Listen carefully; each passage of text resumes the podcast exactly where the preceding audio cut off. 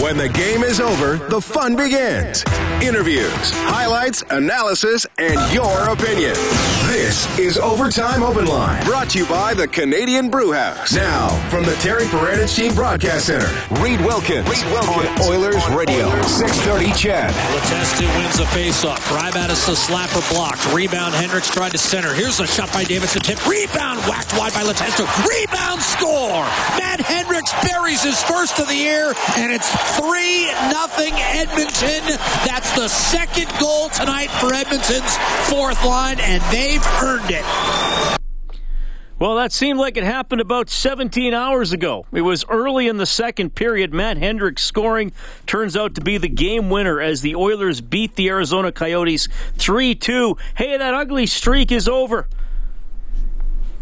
January of 2011 was the last time the Oilers beat the Coyotes in regulation time. A run of 25 games finally ends tonight.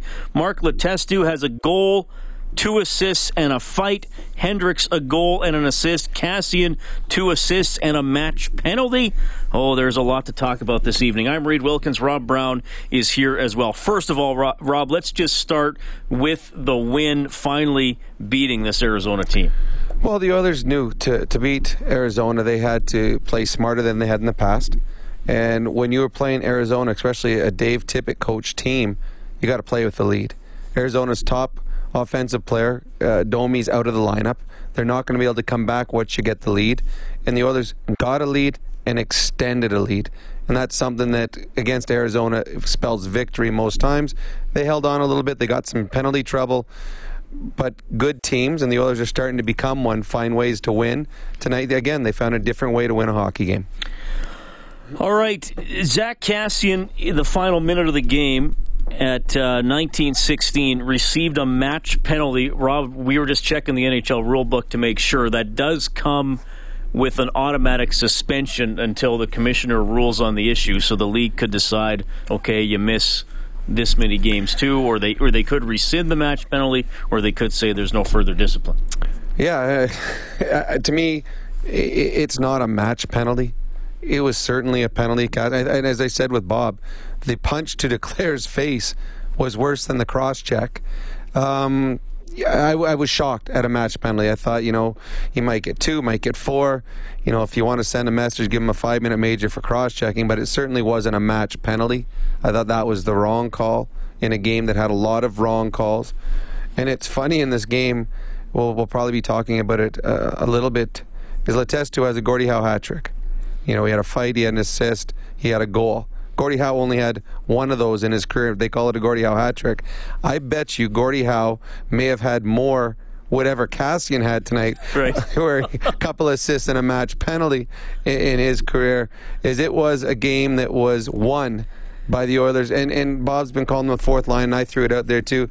This wasn't the fourth line going into the game. This is the Oilers' third line and the Oilers' third line won the game tonight for the Edmonton Oilers. Eric Gryba was also thrown out of the game at 5:42 of the third period for what the officials called a hit to the head on uh, Jakob Chychrun, who got banged around pretty good tonight and was tough enough to come back a couple of times. Uh, Rob, we talked about that. I mean, if, if anything. I think we, we agreed on this because we were talking about it. If anything, it was a late hit for interference. Yep. I, I didn't see a malicious hit to the head there or a target to the head. No, it, it was a two minute interference call. We've seen it uh, called a number of times this year. I think it was Russell just recently got the same thing. The puck gets put behind you. You've got to, you can't impede the, the, the forechecker's progress. He did. So it's a two minute penalty. It was that's the call. I don't know how you get a hit to the head when you see the replay. Chychrun's head was bum high. It was waist high. He was falling. His head came down. The Gryba came in backwards because he hit him with his butt. So it's not like Gryba came in and drove the guy's head into the boards purposely. Came in backwards. Terrible call. A terrible call right there that didn't cost the Oilers, but certainly could have when one of your defensemen is gone for the remainder of the game and you're killing off a five minute penalty. So uh, that one a couple weird, weird calls in games that we don't see a lot of five minute majors called, and tonight we saw a couple. 780 496 0063. The Oilers do win it 3 2. We have James on the line. James, thanks for calling.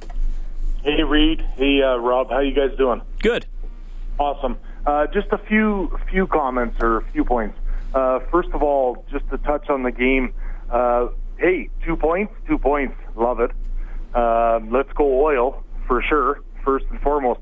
But officiating and refereeing, I mean, you know, you have these people that are backseat to, you know, backseat drivers that want to speak about it, but tonight was ridiculous. I mean, there were some calls out there that just, I mean, blew my mind. And and not only that, you guys tell me, uh, you guys know obviously better than I do in the NHL uh, official rule book.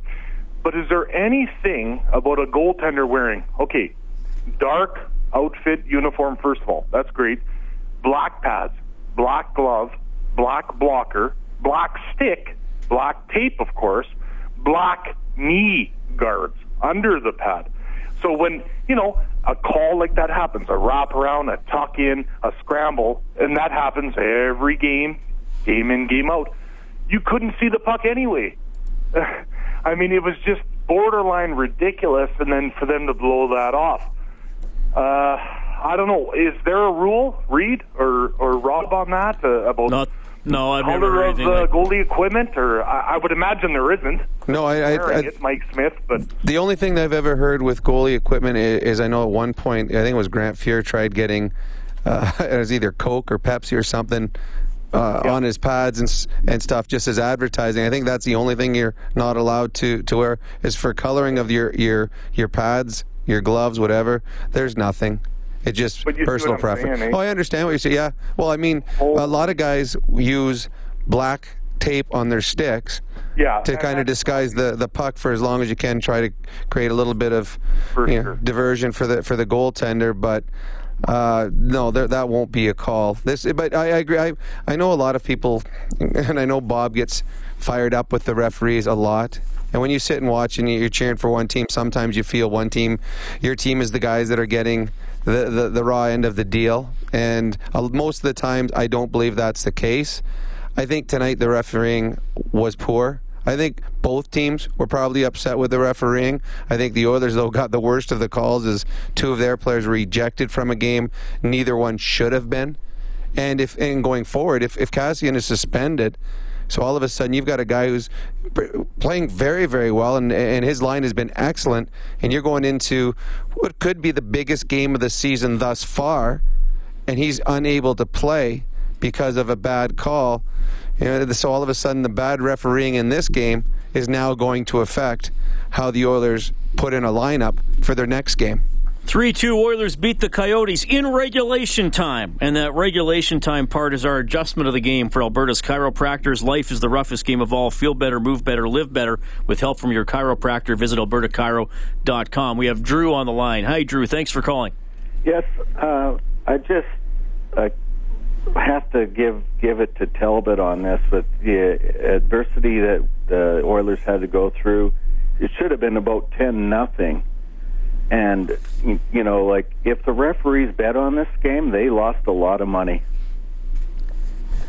So you're saying Talbot did a good job hanging in there? of course, against Yeah. that kind of those kind of calls, this game should have been wrapped up in the second period, and uh, it, it's it's unbelievable.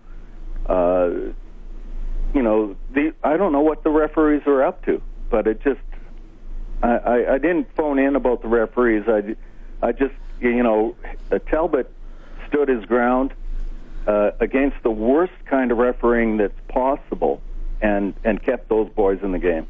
Well, Talbot's been good this season, Drew, and, and because of you, we're going to make him our fourth star of the game for Michener Allen Auctioneering. Check out maauctions.com for industrial and automotive sale dates. Appreciate the call, Drew. Thank you. 780-496-0063. The three stars tonight, Letestu number one, Hendricks number two, and Hanzal from the Coyotes number three. Not often you see two guys who fought each other both get in the top three stars. I didn't even think of that either. And if you want to put a four star in tonight, you know, let's just keep it in the line. I thought everyone on that line was excellent. So Kassian, to me, would be the four star for the Edmonton Oilers tonight. All right, we have Terry on the line. Terry, thanks for calling. Rob Reed, um, uh, I, I wish you guys a Merry Christmas. Thank God I've, I've had a chance to cool down a little bit here. Um, in my 69 years on this planet, I probably watched about 1,500 hockey games, NHL. and probably a good number in Gila River. Uh, jobbing.com or whatever we want to call it. and I'm going to go beyond saying that this was incompetent. I really think there ought to be an inquiry into this because I think there was a lot of fixing going in. And uh, when I look at, at uh, every time I've been at that arena in Phoenix, um, uh, you know, it's like half full or three quarters full, and more than half of the fans are, you know, the uh, the locals, Calgary or Edmonton or whatever and I'm sitting there thinking, you know what? Uh, there's something going on here that they can't afford to lose one fan because, uh, my God, the NHL is going to have to look after this team again until that uh, new arena gets built in uh, uh, on the uh, east side of uh, of Arizona. And uh, I, I'm just sitting there thinking, you know what? I'm going down there probably in a, a couple of weeks. I'll be down there, and, and they're they're not going to get another dime out of me because I think this is a fix. Well, I, I, I don't think it's a fix. I don't think I, I, I think it was just poor refing. And it was the same two refs that worked the Oilers St. Louis game on Monday, who many people thought was poor refing. I, I suggest, and I, you go to the game in Arizona. I, my, my mother's husband told me that there's some deal coming up where it's dollar beer night. So if you're going down there, go on dollar beer night, and even if the refing's bad, you'll feel good about yourself. Oilers do win it 3 2.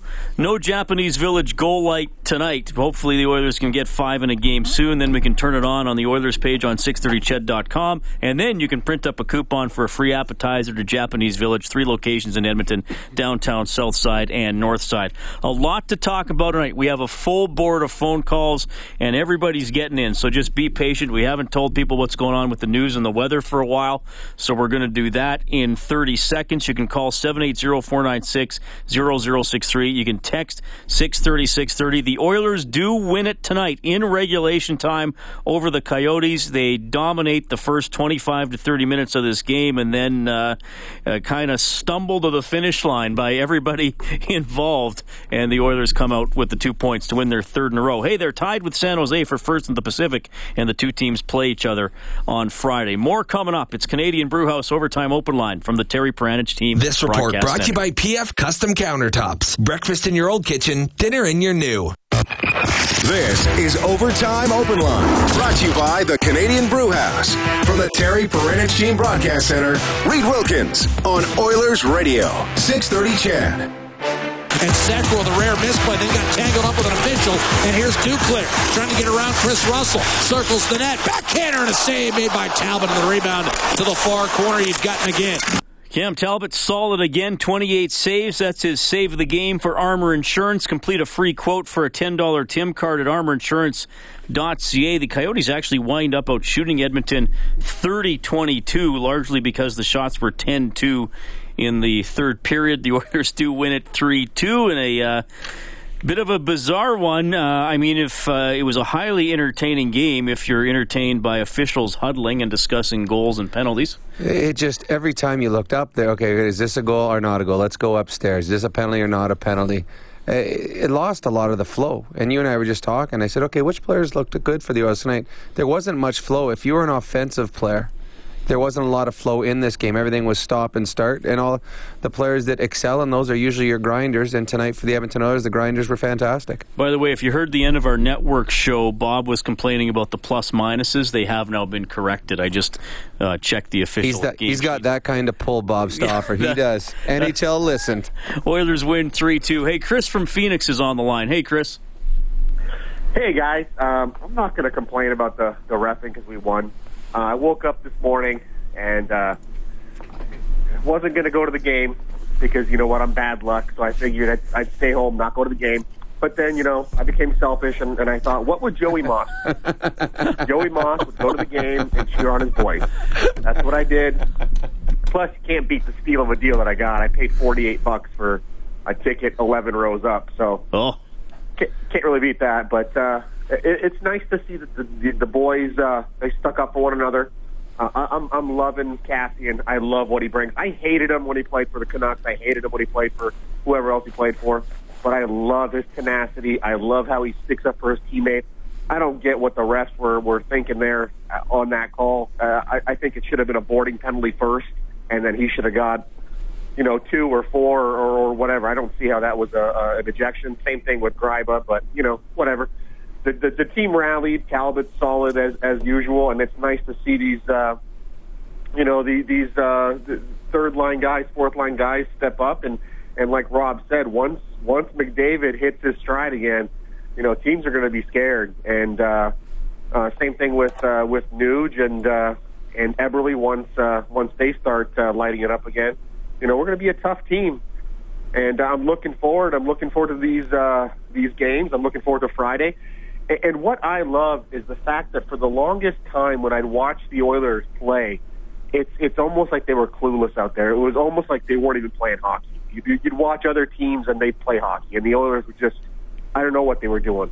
But this year, this this is a hockey team this year, and I and I'm glad that uh, that we're witnessing this, and and and it's amazing. And, and let's just keep this train rolling, and let's go Oilers.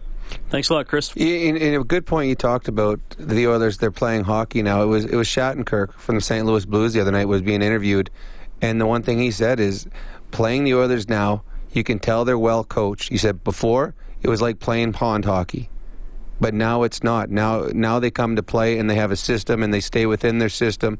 So it, Todd McLellan has got the players buying in. He has now had these guys for what 110 games or 120 games or whatever it is, and, and they're understanding what he wants from them, and they're doing it. So yeah, it when, the others have always had talent, but they weren't always a structured team. Now they're a talented, structured team, and that's how be, you become a good hockey club. Oilers win 3 2. Alex is up next on the phones, but let's hear from that head coach, Todd McLellan. We're in doubt, but uh, it was in doubt at the end, but uh, you guys closed the deal. That's got to feel good for this, uh, for this group. Yeah, it was uh, obviously a big win for us here. A um, couple buildings now on this trip where we haven't had success, we found ways to win. Um, like the start, the middle was average, the back end was uh, you know, a lot of penalty kill, and we put ourselves in that situation. So, uh, goaltender was excellent on it, and uh, some of our guys had some good clear attempts at the end there to, to keep it alive. It wasn't necessarily your stars that got it done for you, but sort of the, that blue collar line kind of really drove. Well, sometimes those guys are stars in their own way too. Uh, the way they grind it out, the way they penalty kill, and um, you have to have a whole bunch of different types of ingredients uh, to come up with wins in, in this league. And um, as the year drags on and games get heavier and harder, and those type of players become even more important. And we've seen them now two games in a row basically take charge of the, the group and lead us. Did you like uh, the physical play at the end when it got chippy there? The the way your guys say at the very end or throughout the night, or I meant more in the last couple minutes when. Well, you know, you know what? We're again we're equipped to play however uh, the the play is dictated. Um, I didn't necessarily agree with all the calls, uh, the match call, and certainly didn't agree with the uh, uh, the Gryba major. I just whatever. What did you think of Mark Letestu getting the Gordie Howe hat trick, kind of leading in uh, well every way possible, basically? What we've we uh, the media, myself, we've spent a lot of time talking about Connor and and Leon and some other guys that have had tremendous starts to the season. But uh, the catalyst, or one of them, the, the major catalysts on our team right now is Letestu. Whether it's power play, penalty kill, face-offs, uh, uh, grinding it out, uh, getting a, a, line going. Uh, I couldn't be happier for him, and uh, we're very lucky to have him right now. just burying the streak and not having to talk about it anymore, that's got to be a good feeling. Yeah, it's uh, you know, again, the streak is for us. It's three games. It was the first two at the beginning of the year, and now um, every year is a new group. And uh, you know, we've won now. We don't have to come and answer all your questions. Um, but tonight's game wasn't a lot different than probably many during the streak. Uh, just we found a way to come out in the winning end. And now you beat San Jose. You finished uh, in the division lead at Christmas time. I mean, that's obviously a big. Uh, well, yeah. You know what? We're still emotionally getting over tonight and, and trying to regroup and we'll get some rest tomorrow in San Jose. We know we've got a, team that went to the uh, the finals last year, so we've had different types of tests on this trip. Uh, the third one will be a, a very tough one as well.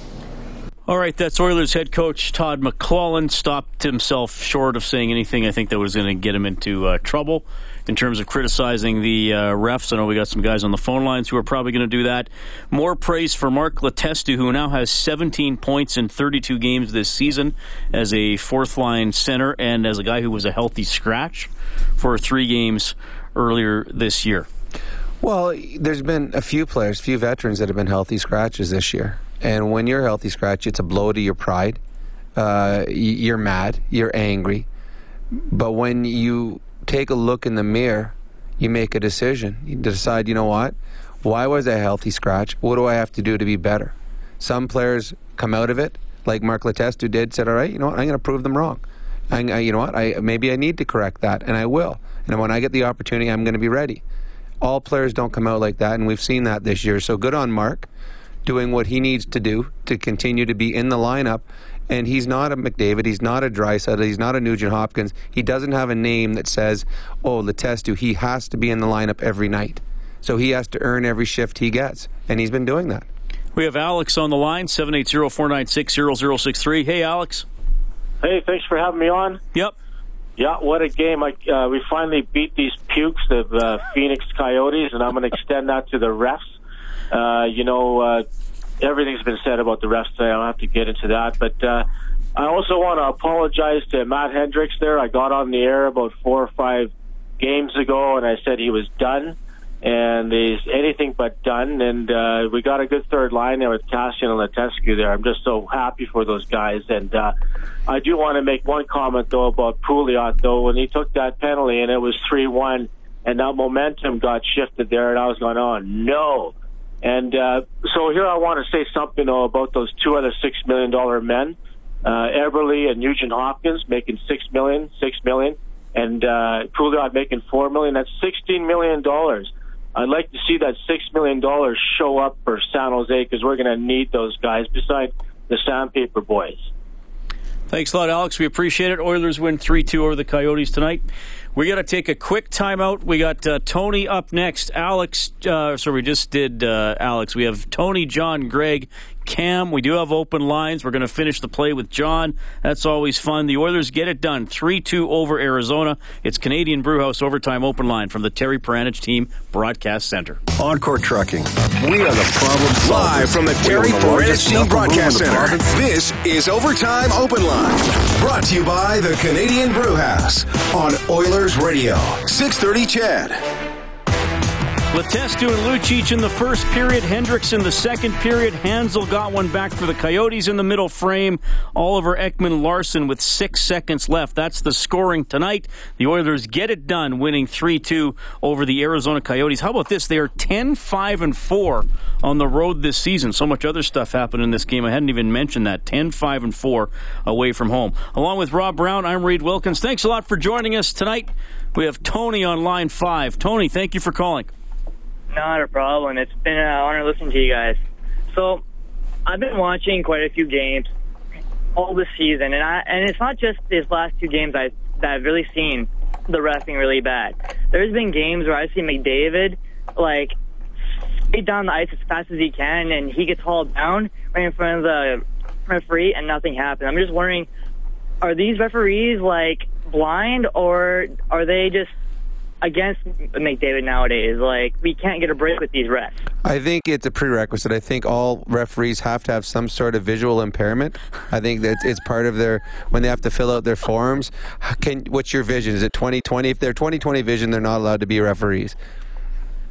But it's the, it's basically the fact that like tonight, McDavid comes right down the middle, and this guy's literally sitting on him, like literally sitting on him. Yeah, Martinook, I think that was. Hey, any te- any team that has a star player is going to tell you the same thing. Any, any team. Sidney Crosby goes through the same thing. Um, Get, Getzlaff or Perry. Uh, I mean, any t- Doughty, I'm sure in LA. It, they, the calls should be made but they're not always made, and it's more noticeable because it's your star player being hauled down. Absolutely, there's every game. There's probably two penalties that could be called and should be called that aren't and it gets it, it's frustrating. It's frustrating for the fans. It's frustrating for the players. I think part of it is Connor McDavid is so mild mannered.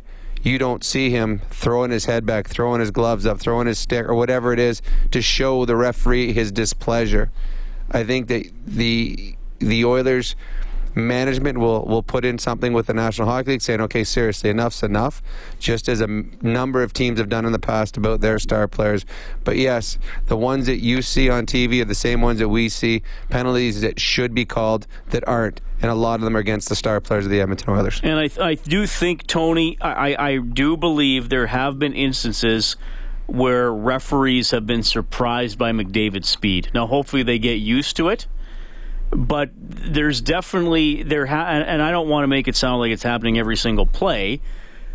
And we, we both know that the Oilers have caught breaks with the officiating. Which team was it that was it against Columbus? Lucic, high stick, McDavid, and Columbus got a penalty. So there have been calls the Oilers have benefited from, but but I do think there's times they, they get surprised by McDavid's speed, and he steps by a defenseman after he dumps the puck in, and he gets bumped or he gets held, and it happens so fast, or McDavid is able to skate through it that they don't call it, even though interference has been committed. And this is a game that both teams were upset with the refereeing. I mean, there there's one Letestu cross-checked Hanzal head first into the boards right in front of the referee. That's not called. So when both teams are mad at the referee at the end of the game, it usually means the referees did not do a good job, and I think that was the case tonight. They did. They did a poor job, in my opinion. I watched the game, and these games are honestly getting to the point where I don't want to watch them because I'm a huge Oilers fan, and I want to make the playoffs. And with the way that the refs are uh, refing right now, it's not even fun to watch anymore. It isn't. I'm just getting sick and tired of it. Well, thanks Thank for call- you. thanks calling. Thanks for calling, Tony. We do appreciate it. 780-496-0063. Three goals for the Oilers tonight. That means 75 bucks to the Juvenile Diabetes Research Foundation from Booster Juice, an oasis of freshness in a fast-paced world. They give $25 for every goal the Oilers score throughout the season. You can get the total on the Oilers page on 630ched.com. All right, we got Greg on the line. Greg, thanks for waiting. Hey guys, how are you doing? We're doing well. Okay, I got a couple comments and then I have a couple questions. So first, I want to say um, Nurse has officially been replaced by Kassian as the locker room DJ because if that's how that line's going to play when he's playing the music, well, right on. so, um, but I absolutely love at the end of the game the Kassian when he kind of took it, uh, Oliver Ekman Larsson out and threw his gloves off and was waiting for anybody to come. I like that. It, it, it was nice to see. But um, anyway, um, one more quick comment, uh, just so everybody knows uh, that the Toronto Blue Jays are going to be at the Calgary game in January. So if anybody wants to bring their kids, uh, they're going to be there. So um, that's one thing. But now to my questions for you guys. It seems like uh, after every game, we're always talking about the refing, and it's not just on your show. It's on all the sports shows that I listen to on the radio, that I watch on TV, and it's getting pathetic. So it, it's getting frustrating. And the other thing is, is I found a way to slow the game down and and increase scoring. Um, How's that? Oh well, if the NHL is going to scrutinize offside so much, um, well, maybe they should uh, do replays uh, when it comes to dump-ins. You know, because how, how many dump-ins do they uh, do guys not even cross the the red line before uh, before they dump the puck? And so why not slow the game down even more and and have that challenged? And you know, an offensive face-off. Uh, you know, that that's a scoring opportunity for the for the offending team, right? So why why not do that too? Well, Greg, you you probably know how I feel about the offside challenge if you've ever listened to me before. Oh, I know it's terrible. Uh, I don't mind video review to look whether or not the puck crossed the line. Goalie interference, I'm still deciding on. I think, though I'm not a huge fan of it, but I think the offside challenge should be removed from the game. And if there's ever a blatant mistake, like with the Duchene goal that led to all this three years ago, the league can call down and say No, you can't count it. I, I, to me, mistakes happen. I say leave the mistakes in. and there's not that many. When it comes to linesmen, there's not as many as people think. And I, I'd say if if if you don't want to have the challenge, take it right out, and you don't have the league call it ever. If a mistake is made, a mistake is made. It's been Well, like it's that for a hundred years. Might as well keep it going. it's either a penalty for goaltender interference or it's not. And I think it should go back to the way it was and let the guys play. And and the offside thing, um, you know, because it's a it's a one way call basically. If you, if you blow Yeah, it, exactly. um, and he's not offside, well, you can't just oh here's an offensive face off or a breakaway. So, and I think they should change it as long as the puck crosses the line before. Um, like even your skates in the air, it doesn't matter. Yes. It, it, it should be. They, they they need to readjust that rule because that Kassian goal, the, the the other game, that that was a beautiful goal. That was a perfect play. He he timed it correctly, and and he made a nice play. So and, and there's no reason why the NHL should be doing as much as they're doing to to basically have less goals in the league. I guess what I'm getting at. So You're preaching to the choir, brother. I'll talk to you later, okay, Greg? Thanks for calling. yeah, thanks. 780-496-0063. Oilers win 3-2 as we look at the Advantage Trailer Rental scoreboard. The other NHL game tonight was Philadelphia over Washington 3-2 in a shootout.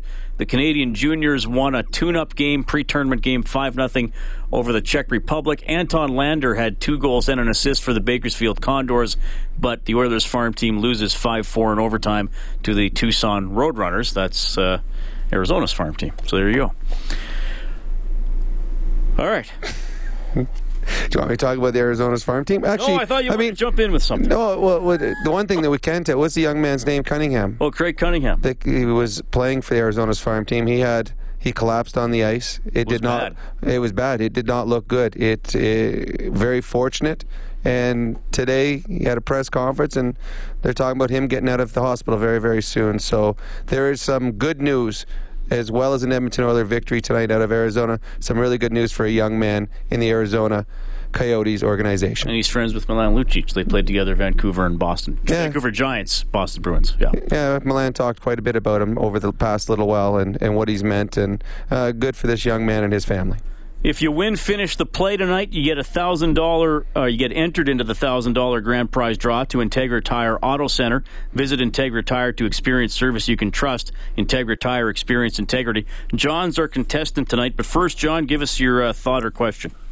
Sure. Yeah. Thanks for having me. Uh, just it's kind of fun coming into the uh, show when the last caller talked about Kassian, and it, that's kind of a snapshot of NHL officiating right now. So the minutia of the offside call uh, was last week or the week before, where that was called back as a breakaway goal, and then the match penalty for five minutes tonight, the intent to injure. Where if he really wanted to injure Ekman Larsson, he he very well could have. Well, it's interesting. Uh, Ekman Larsson, after the game, I read his comments, talked about the fact that he finished his check and he, he sh- should have known and did know that when he was going to finish his check, somebody was going to be coming at him. So he expected that. He said he should have paid a little more attention to where it was coming from. So he had nothing wrong, nothing wrong to say about what Kassian did. So I, I don't know if you can rescind a match penalty. Yes, they can. Well, then Sorry, I'm just watching it again here. They can, yeah. then if that's the case, I yeah, we're watching it right now. That's not a. It's like it's a. it's a penalty. penalty It's but certainly not a penalty. match penalty. No. like that's. If Like they wanna you, you're right. If, if you're he right. wanted to take a match penalty to hurt him there, he could have left the skates and gone right at his head. Well, I agree, Right John. Like watching it, he like And actually, when you watch it again, he doesn't come directly in. He actually comes from the side. He could go straight at him and drive him into the boards, but he comes from a little from the side, so he pushes him sideways more than he does head first in the boards. It, Kassian knew exactly what he was doing. But he oh, certainly he was wasn't gonna get a penalty. He certainly wasn't going for the intent to injure. I've we've seen Kassian intent to injure someone before here in Edmonton, and it was Sam Gagner. This one was nothing like that. Yeah. Yeah, he was. Yeah, he was fully in control. Like he knew what he was doing. He knew he was going to get his attention. But yeah, You- he really wanted to hurt him, he could have hurt him there. You know what he was trying to do? He was trying to get a cross-checking penalty and get in a fight. That's what he was trying to do. Like he knew he was going to have to fight, obviously, because he just dropped his gloves and punched Duclair. But yeah, we, we will see. I, like, I, I think it should be rescinded. It, it was not like we've said. It was not a well. It was not a well ref game, and I, I, I honestly think like, like sometimes. And John, you're going to finish the play, so don't hang up. Like oh, sometimes, yeah. some, sometimes Rob and John, we we see games and, and people complain about the refs and and Rob's good especially because you played in the league, Rob, and, and you'll say, okay, everybody take a deep breath. Those are difficult calls. That could have gone 50-50. Look where the ref was standing. We have the benefit of five replays. But tonight I honestly feel like they just they just made it harder on themselves. I, I, I just don't understand that. I mean, calls are always missed, and you can't blame a ref all the time when he misses a call. Sometimes he just frankly doesn't see it. I don't like the ones where the ref isn't looking and makes a call. and you'll see that the the one in Edmonton where the who was it? What team was it again? That Lucic two end or Lucic stick. It was cut- Columbus. Columbus. So Johnson got the and that that that bugged me because the ref calls a five minute pen or a penalty, a four minute penalty on Columbus. When he didn't see it, and it was obvious he didn't see it because it was Lucic's stick. That bugs me. But what happened tonight? The ref are saying they saw this, and they're seeing something that no one else saw. Nobody saw the the the intent the intent to injure match penalty. It was a cross check. It was a two minute cross checking penalty. If you want to give him four, give him four just to get him out of the game. Fine. The one on Gryba, it was an interference penalty, yes, but it was a two minutes interference penalty. Uh, hit to the head. I mean, it was his butt that hit him in the head. So there was no intent there. So Well, two terrible calls. And another point, Rob and John, just hang on. Another point, Rob, to call it both ways, and you said it, Letestu probably should have got a cross checking penalty on Hanzal, and then that calms down their situation. They're not scrumming, and they're, then they're not fighting immediately when they get out of the penalty box. A lot of the things that happen in a game, and I said it earlier tonight, when when a game goes sideways and, and, and emotions get high and silliness happens, a lot of it has been dictated by the way the ref has called the game. And Hanzal was furious when when Letestu was against the board. Letestu cross checked him from behind, sent him flying, and while he was down, cross checked him again. It should have been a call. And then all of a sudden, Hanzal's mad because there was no call. He goes towards net and he cross checks and breaks his stick across the Letestu. Now that none of that when then they end up tangled up in front of the net. None of that would have happened if the ref made the first call. The refereeing in this game, and, and I and I defend refs. I, I yelled at refs when I played, but when you sit upstairs, you, you start to see how hard a job it is. But tonight's game was very poorly refed, and a lot of the stuff that happened is on the referees because they let certain things go, and then they made stupid calls on other things. All right, John, we're going to finish the play. Here's a little Jack Michaels play by play. by the right circle, and it's Matt Hendricks down low to Kassian in front. Okay, that is uh, is that a chance for Letestu, Kellen? Is that a goal or a no goal? And I believe is that from the first period, Kellen? Okay, we got a Letestu chance with a cat pass from Kassian in the first period. Goal or no goal? I'm going to go with the goal. by the right circle, and it's Matt Hendricks down low to Kassian in front. Shoot, score. Mark Letestu. This one goes in. Banged it off the post, got it back, and buried it through a screened Mike Smith. And that one was challenged for goalie interference, and it stood. Now we should say that some of the delays weren't on the refs. I mean, if a coach challenges, that that's within their right to do that. But uh, Hendricks was near the crease; it wasn't goalie interference. But they, they had they had huddles for g- goals. They had huddles for penalties. They had huddles for just about everything tonight. It was it was unbelievable. It was like okay, I don't. My flight's not until one in the morning, so let's may as well stay here. I already checked out of my hotel room. We have Cam on the line. Cam, thanks for calling. Hey guys, another another great show, another good win too. So it's good. Thank you very much. Yeah, I was going to just give a couple points here.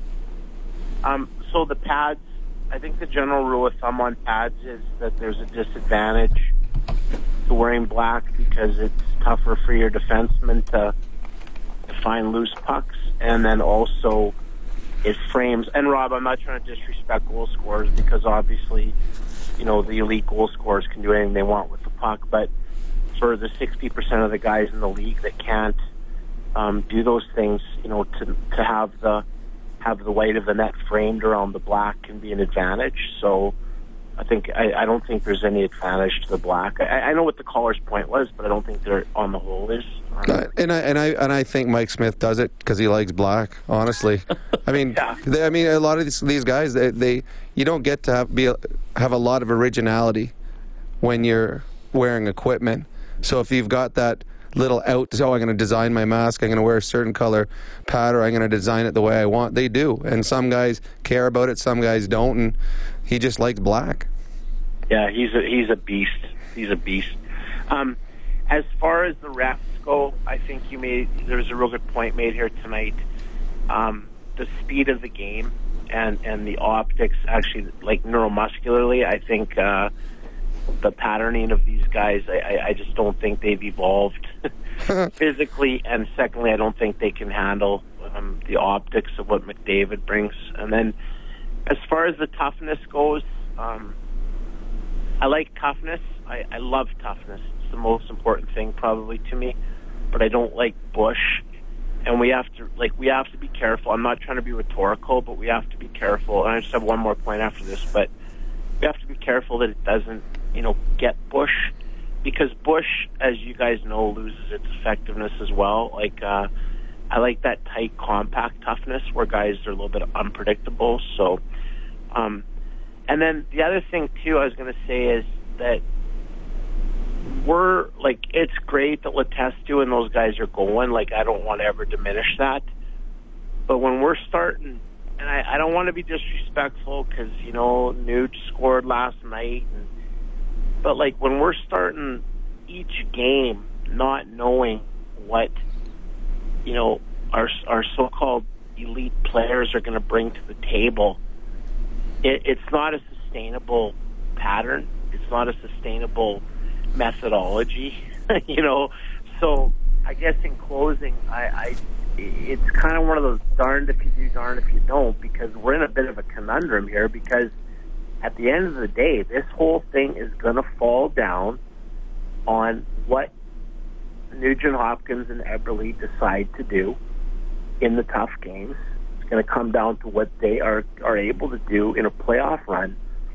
I'm not completely uncomfortable with it because I know there's a juggling act going on financially and all those things, but I, I really hope those guys get inspired and find the next gear because because at the end of the day, our season is probably banking on what they do. So.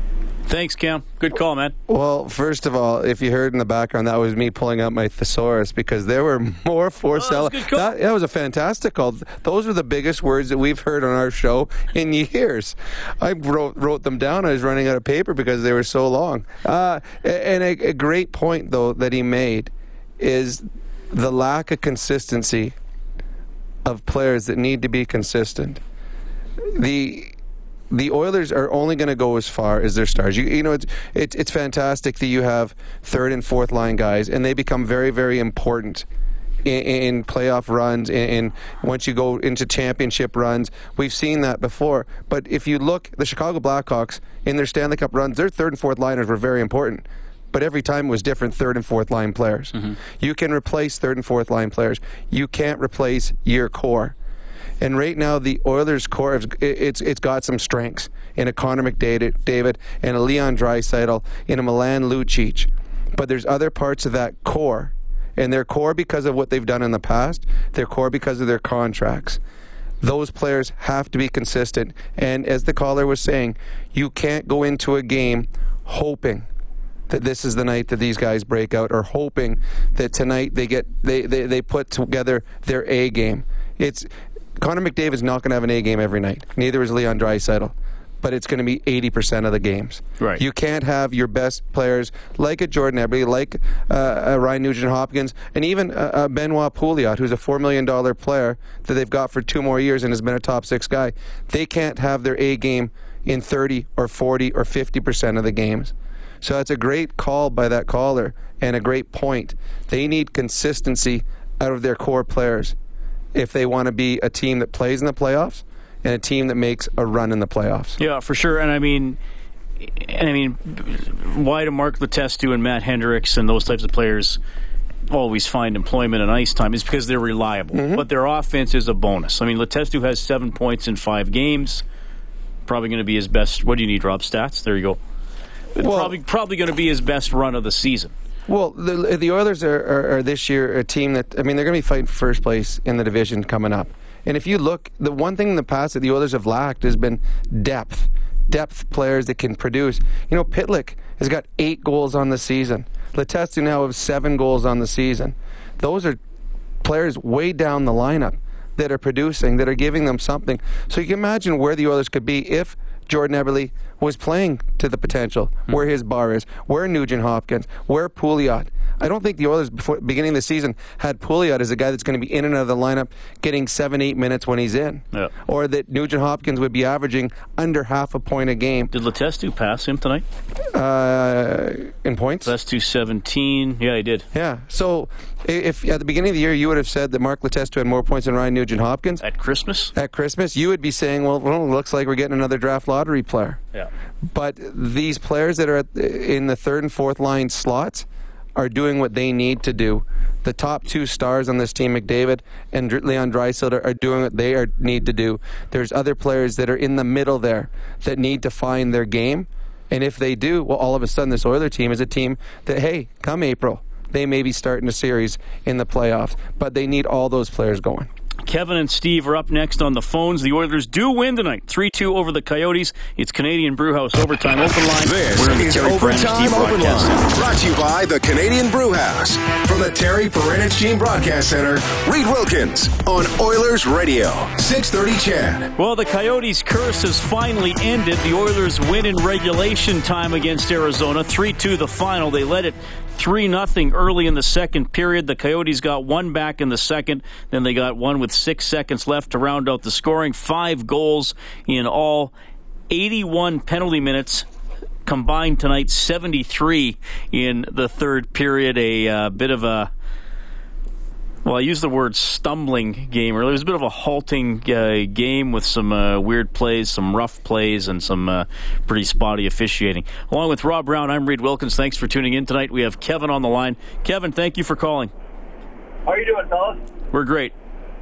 Hey, I just uh, uh, wanted to make a comment. The more that I watch the Oilers play, the more that I think their, their number one priority is after the break is really trying to find a number one right uh, right player to play with McDavid. Uh, the further they get along, you know, the games are going to get tougher.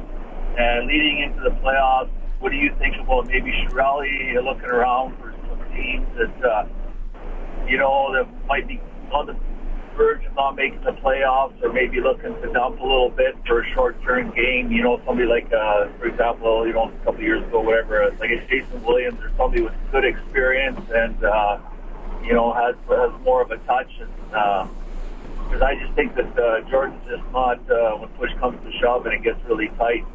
You know, which won't be long after Christmas. Wars are just going to get uh, even harder, and uh, I just think you know find some softer minutes for him because I just think uh, we're leaving too many uh, points on the table because we just don't have enough finish on that top line. I just want to know what you guys think about that. Well, as for leaving points on the table, I, I think all teams leave points on the table. I mean, right now the Oilers are in first place in their division.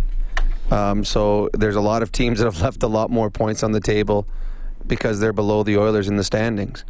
I do believe that if the Oilers are in a playoff race, that Peter Chiarelli is going to look to upgrade the team, but not at a, a major cost. I don't think you're going to mortgage the future because I don't believe this is the bar of the Oilers' run. I think this is just the beginning of it. So I don't think you want to get rid of something that's going to help you in the future to help you maybe make the playoffs this year or maybe give you a chance in the first round. I do there, think there would be some good rentals out there. And yes, I think that a, a right winger to play with Connor McDavid. I mean, if there, if there's someone that could, that puts a puck in the net and you can pick him up at a, a low cost, absolutely. I know that the Oilers have tried everyone and will continue to try everyone to find who the right guy is. I personally think the best fit they have is Leon Draisaitl. The problem with having Leon on the first line is that takes away your second line, which he can drive by himself, and you lose that two-pronged attack.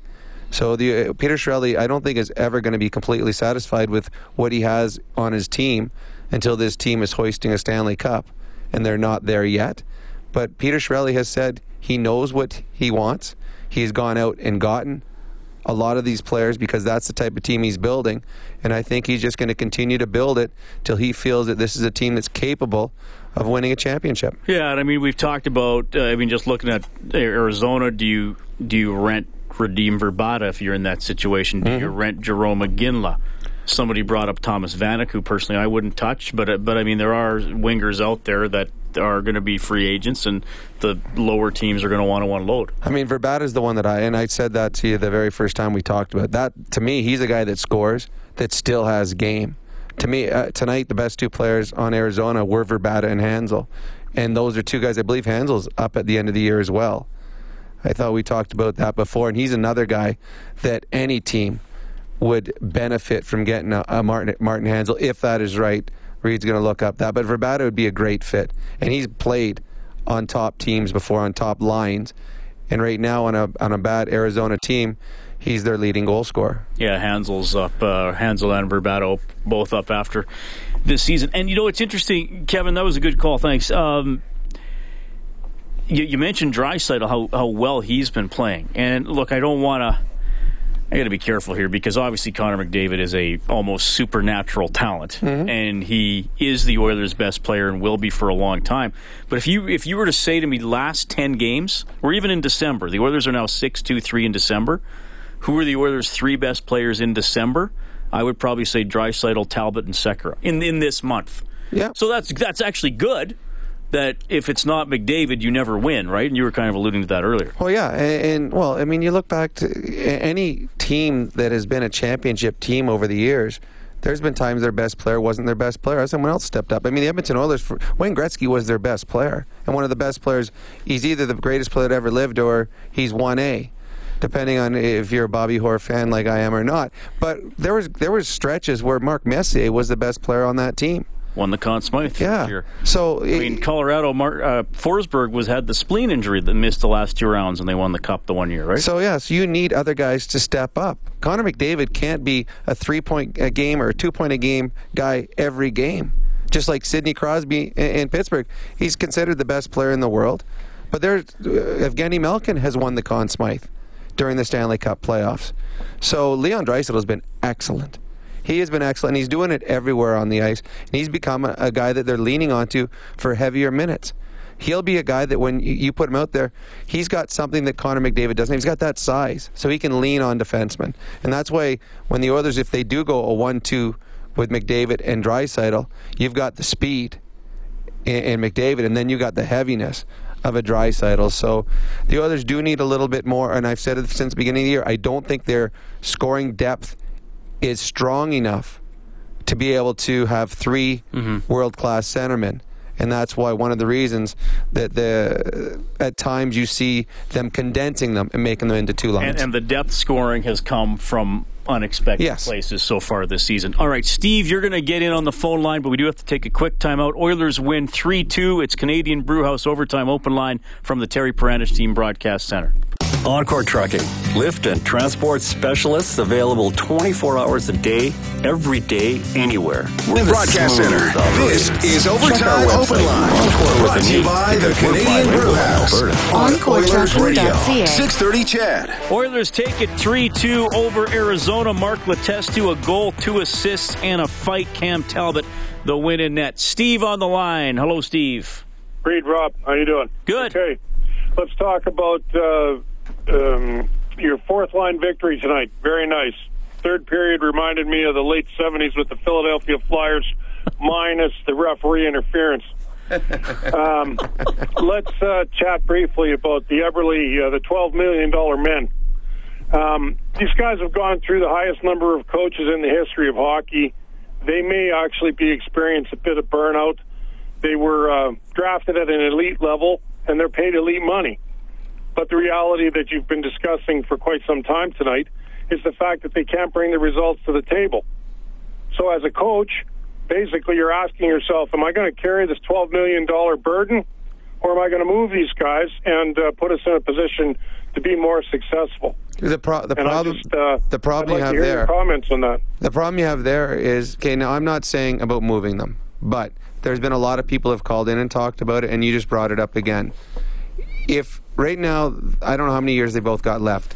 Eberle's got. They're both making six million dollars. Eberle's got two more after this year, and Nuge has uh, four more after this year. Okay, so here here's your issue. If you want to move either one of those players, you've got to move a guy in Nugent Hopkins who's got four and a half more years at six million dollars, who's averaging less than half a point a game.